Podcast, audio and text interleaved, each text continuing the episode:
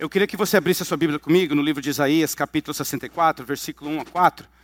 Mas antes de nós irmos para a palavra, eu queria que você colocasse a mão no seu coração. Eu queria que você orasse comigo nessa hora.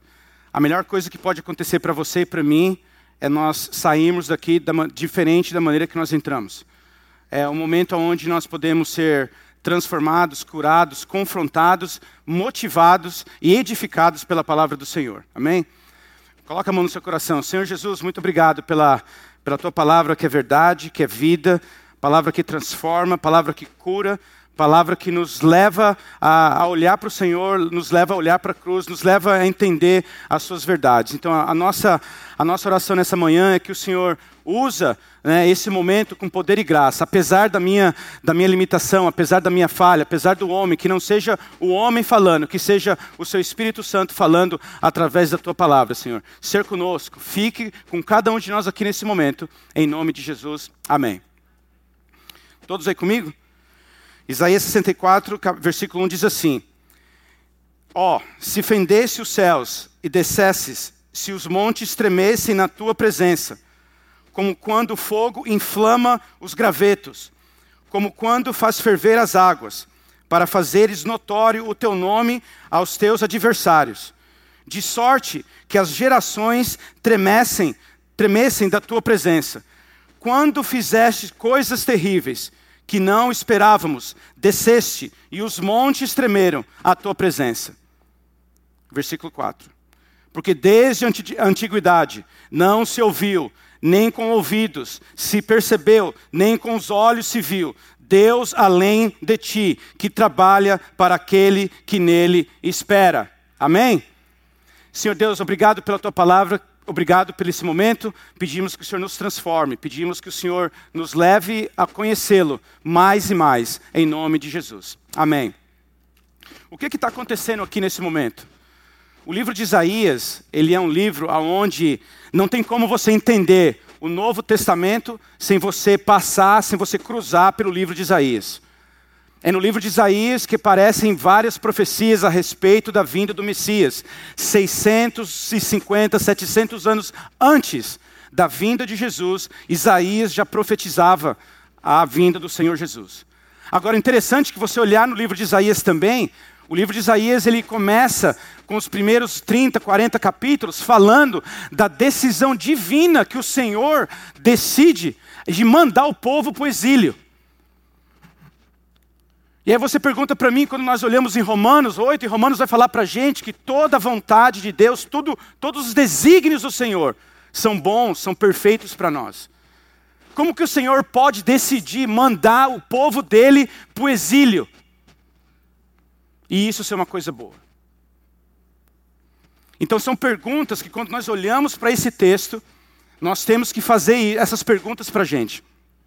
E o momento que nós estamos passando hoje, será que em 2019 nós imaginávamos que os aeroportos estariam cheios, mas não de pessoas, de aviões estacionados, estacionados? Ou que as rodovias estariam cheias, pelo contrário, vazias? ou que o centro de Manhattan, talvez a capital cultural do mundo, estaria vazia. Ou que marinas estariam cheias, não de água, mas de barcos. E aí você continua se perguntando: como que eu devo olhar? Para onde eu devo olhar no momento de crise? O que, que a crise provoca em você e em mim? Porque para Isaías, quando Isaías fala isso para o povo, Isaías vinha advertindo o povo antes, anos antes, falando para o povo se converter dos seus pecados, mudar, falando para o povo olhar para a soberania do Senhor. E aí o Senhor decide, porque o povo não obedece, o Senhor decide mandar o povo então para o exílio. E nós estamos hoje aqui passando por esse momento, esse momento que, para aqueles que terão a oportunidade de um dia contarem isso para os netos, ou a oportunidade que um dia você vai ter de abrir um livro de história e ler com seu neto, com seu filho. O ano de 2020 vai ficar marcado na história da humanidade, na sua história e na minha história. Agora, para onde eu olho na crise? Para que direção que eu olho? Eu olho para a tempestade ou eu olho para a cruz? Eu olho para a soberania de Jesus? ou eu olho para a oportunidade que a crise pode gerar? O que, que nós podemos tirar da crise? Qual é a oportunidade que a crise pode proporcionar para o homem e para a mulher de Deus? Na verdade, a igreja, nós não somos limitados a esse prédio. A igreja do Senhor Jesus, graças a Deus, não está nesse quadrante. Ela não se encaixa em prédio. Ela não se encaixa em estruturas políticas. Ela não se encaixa no módulo do homem. A maior oportunidade que nós temos hoje como igreja é a gente ser a resposta que o mundo precisa. Nesse contexto, como que você vai responder aquele amigo, aquele parente, aquele colega de trabalho, no que, que ele acha, a, o que, que você acha a respeito do momento que nove, quase 9 bilhões de pessoas estão passando? Ou será que você vai olhar para o seu problema, para o seu nariz, para o seu umbigo, ou para o meu, e a gente vai se individualizar de uma maneira que a gente não vai entender o plano supremo do Senhor? Porque no versículo 4, quando ele fala assim, porque desde a antiguidade não se ouviu, nem com o ouvido se percebeu, nem com os olhos se viu, Deus além de ti, que trabalha para aquele que nele espera. Então, o chamado do Senhor hoje, para você e para mim, eu estava eu, eu eu preparando esse sermão, porque na quinta-feira, quando tudo aconteceu, quando o conselho da igreja se reuniu por Zoom, por, por conference call, para a gente decidir o que, tá, o que iria acontecer aqui agora, nós pensamos no que seria melhor para a comunidade, no que seria melhor para a gente é, mostrar os procedimentos corretos e não pensar numa coisa é, egoísta. Porque para o pastor da igreja não estar tá aqui agora, para ele é muito difícil. Eu tenho certeza que Ele está na casa dele agora orando por cada um de vocês, por esse momento aqui. Mas porque nós, os cristãos, devemos sim dar exemplo, Ele fez isso. Agora, o Senhor trabalha para o homem para a mulher, para o jovem que nele espera. E a gente vai ver nesse, nesse, nesse contexto todo que esse esperar para você e para mim é muito difícil. É muito difícil poder parar e esperar.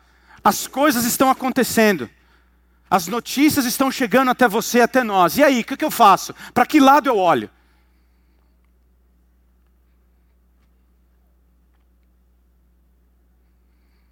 Então, o primeiro ponto que a gente vai falar hoje, que esse texto vai falar para você e para mim, que você e eu devemos esperar e orar.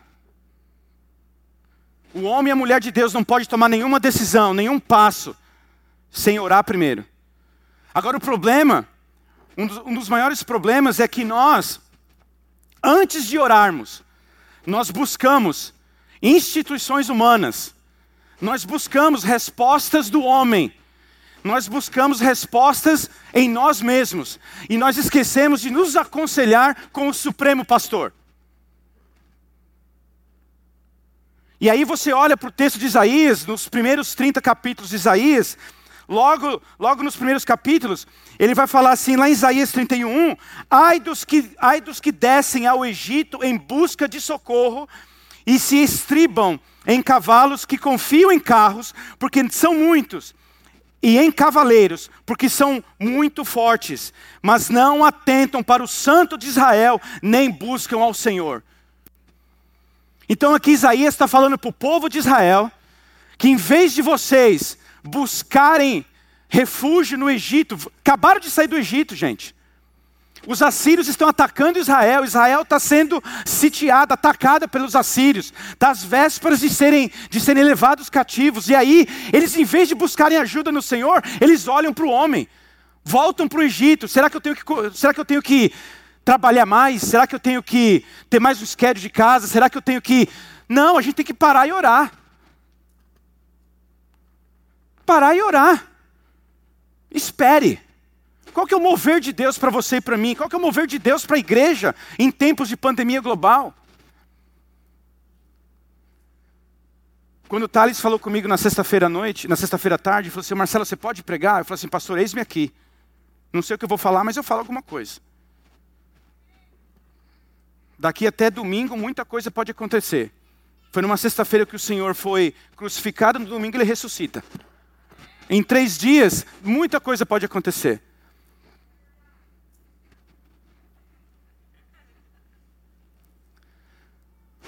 Primeira coisa, você e eu não podemos colocar nossa confiança nos homens. Não buscamos recursos humanos, busquemos Busquemos a, a palavra, a voz do Senhor. Busquemos conselho do Senhor. Busquemos o que o Senhor quer para você e para mim. Porque aí sim, o que acontecer, o Senhor está com a gente. Segundo ponto, que a gente pode observar nesse texto, ainda dentro de Isaías, o esperar e o orar vai provavelmente levar você e eu a esperarmos e descansarmos no Senhor. Sabe aquele descanso que você não entende como as coisas estão acontecendo, mas o seu coração está em paz? Esse é quando o Senhor está agindo. Porque o maior sinal de que o homem e a mulher de Deus não pode se mover da posição que está é quando o coração está duvidoso, é quando o coração está temoroso, é quando você ainda está ansioso e preocupado. Em tempos que nós estamos vivendo, ah, olhamos para o livro de Isaías, um livro onde vai falar sobre a soberania de Deus, vai falar sobre julgamento, vai falar sobre exílio, vai falar sobre coisas trágicas de um certo, de um certo ponto, mas é onde Deus nos leva o que? A conhecê-lo mais. Então, dessa perspectiva, o descansar do Senhor faz com que ele, você pare, você sente no seu lugar e o Senhor vai falar assim para Tânia: fica sentada, espera o meu mover. Vai falar para Carla, Carla, senta e espera eu mover. Vai falar para o Luiz, Luiz, fica parado, agora é hora de você sentar e descansar. Porque o versículo 4 do texto, do texto que nós lemos vai falar que quem trabalha para você e para mim é o Eterno, é o Senhor. Você e eu não vamos conseguir nada na nossa força, no nosso braço, não iremos conseguir. Nós vamos a um limite. A partir dali é com o Senhor. O que, que nós podemos fazer com um ser microscópico? Com uma criação microscópica. Milhões, bilhões de dólares foram perdidos pelas corporações. Quando você tem uma empresa, empresa grande, eles fazem planejamentos para 5, 10 anos. Imagina os, os executivos que se reuniram em 2019 para fazerem os planejamentos de 2020, 21, 22. Sabe o que eles fizeram com esses planos?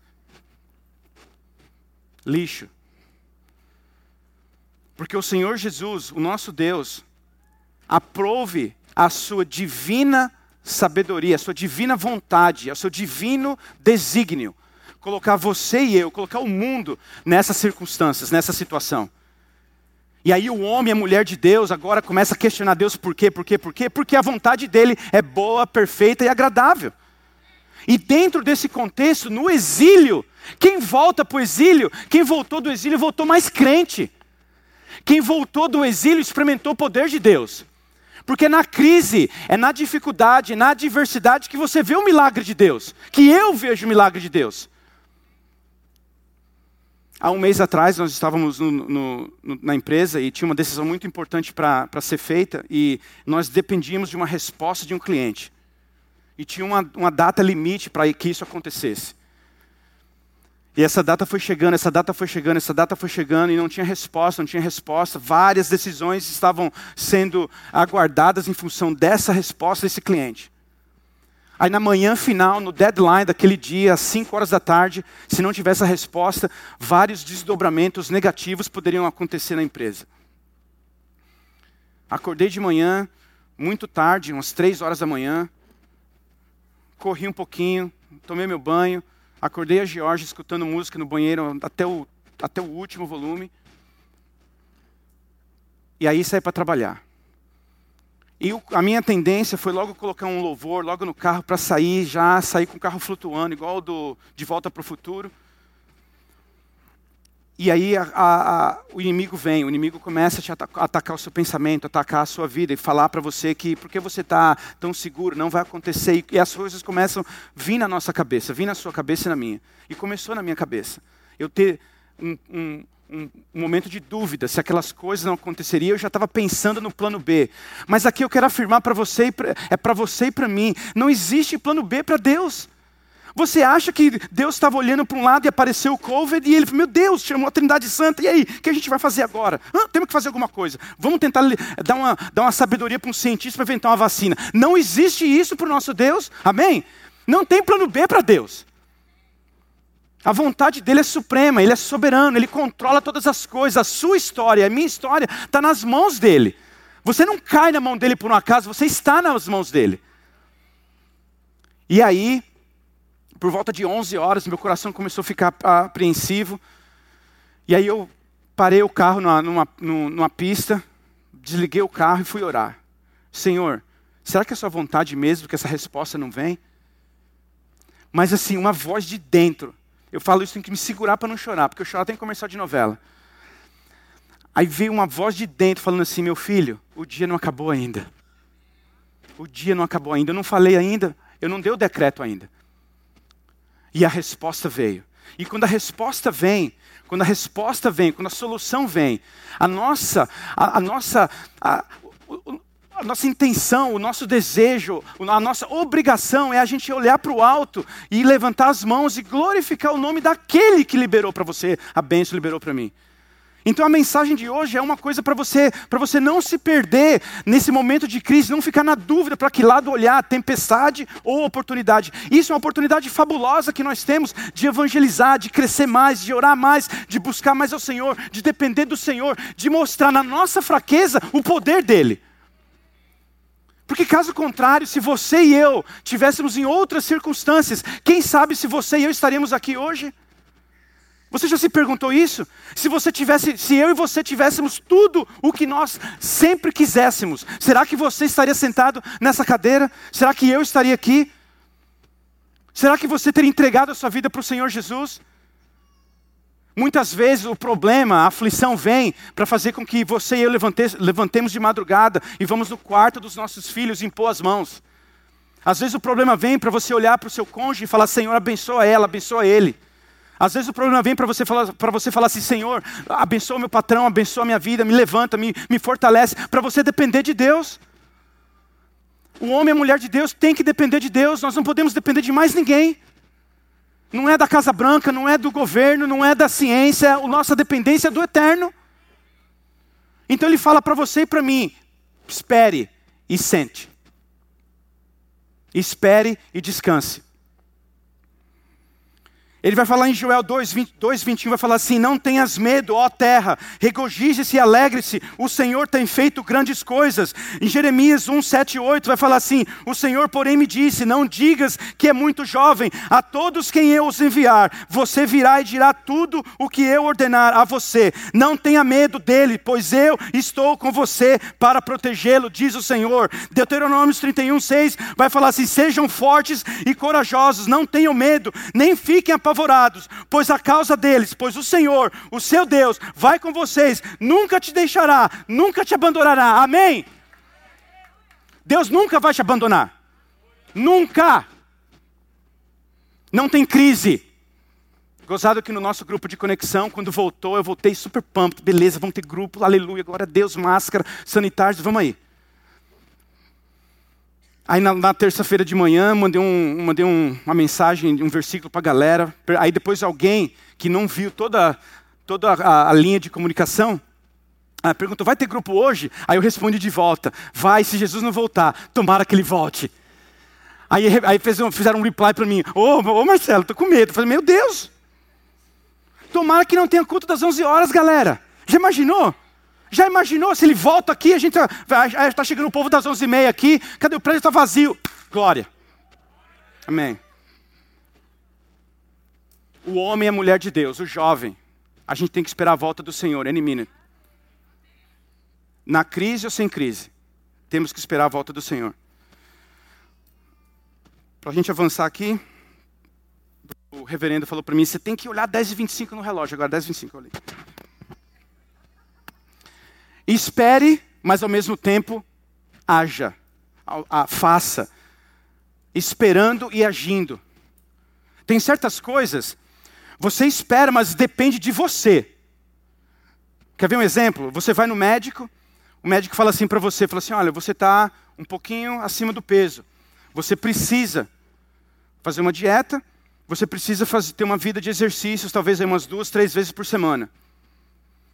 O exercício que o médico vai falar para você fazer, você está esperando, sim, a mudança do quadro clínico. Mas você vai ter que fazer a sua parte. Tem certas coisas que você e eu não podemos esperar do Senhor. O Senhor pede, manda, exige que nós façamos o que está ao nosso alcance. Está ao seu alcance orar. Está ao seu alcance buscar. Está ao seu alcance se a resposta positiva no meio de uma crise, aonde o mundo olha para a igreja agora e fala assim para a igreja: igreja, e aí? Igreja, como dizem os jovens, WhatsApp. O que, que você fala para a gente, igreja do Senhor? Ah, eu não sei, estou esperando a vacina aí. Que oportunidade para evangelismo. Que oportunidade para falar da, da paz que o Senhor nos dá, da tranquilidade que nós temos de viver nessa comunhão com o Senhor. Que oportunidade que nós temos de falar para aquela pessoa que não tem resposta, de que você descansa no Senhor, mas que você está fazendo a sua parte. Tem muitas coisas que você tem que deixar nessa, nesse esperando e agindo, tem muitas coisas que você tem que deixar mais ou menos já preparadas. Por exemplo, você está querendo fazer uma, uma transição de trabalho. Trocar de trabalho. Você não está feliz no trabalho que você está, você está orando, buscando ao Senhor, o Senhor já te indicou que você, quer, você vai trocar de trabalho, mas e aí? Você não vai se profissionalizar, você não vai se educar, você não vai aprender aquela nova profissão que você quer. Você está se preparando para um curso técnico, você então não vai estudar, você, ou você vai chegar lá no curso no dia do teste do certificado. Bom, tem gente que faz isso, né? Mas anyway. Qual que é a nossa posição no meio de tudo isso? Para as pessoas que aguardam, né? Para as pessoas que aguardam mudanças nas, na, na, na sua vida, seja na vida familiar, na vida profissional, em qualquer área da sua vida, tem certas coisas que você tem que fazer. Então, o agir né, o esperar e o, e o agir, esse agir aí que nós lemos em Isaías 64, versículo 4, o Senhor espera o que da gente? O Senhor espera que nós confiemos nele. Ele espera que você e eu tenhamos confiança nele, que você não duvide da soberania dele, e que tudo está debaixo da mão dele. Aí esse agir vai fazer com que você alcance, né? Vai fazer que é, fazemos a nossa parte, o que está ao nosso alcance, sempre em qual força? Na força do Senhor, não é na sua força, não é na minha. Muitos anos atrás, nós estávamos na decisão de se nós íamos, é, se eu e a Georgia nós íamos trabalhar ou se nós íamos procurar nossa educação. Naquela, naquele momento onde o imigrante não sabe o que fazer, se fica nos Estados Unidos, se vai para o Brasil, se junta dinheiro, se estuda. Ah, nós, ficamos com, nós, nós não tínhamos uma, uma, uma, clara direção. O que nós fizemos, nós paramos, nós oramos, foi vários meses orando e pedindo sinais do Senhor. E o Senhor foi confirmando certos sinais para a gente. E nós sentimos paz no nosso coração de deixar de ganhar dólar e concentrar o nosso esforço na educação. Então foi através da educação, foi através do inglês, foi através da profissionalização que anos depois, anos depois, o propósito do Senhor para a nossa vida se cumpriu, aonde a empresa que nos contrata é a empresa que paga a faculdade, é a empresa que te dá o documento. Então como que eu posso tomar uma decisão dessa se eu não consultar o coração do Senhor?